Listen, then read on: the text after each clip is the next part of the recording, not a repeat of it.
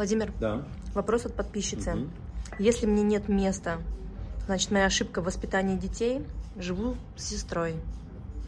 Ну, во-первых, мы, мы не боги, да, чтобы судить друг друга. Э, Ну, раз вы спрашиваете, наверное, да, что-то вы, наверное, упустили в воспитании своих детей, либо слишком их залюбили, зацеловали в одно место. И не- я не хочу думать скверно, может быть, вы, либо кто-то в вашем окружении неверно себя вел со своими родителями, дети смотрели, что можно как бы брать все и ничего не давать взамен. И вот вы пришли в ту точку, когда дети заняты абсолютно со- только самими собой, и им нет никакого дела до вас. Это печально. Простите их, пожалуйста. И через родственников передайте, что они сволочи неблагодарные. Не сами, через других людей.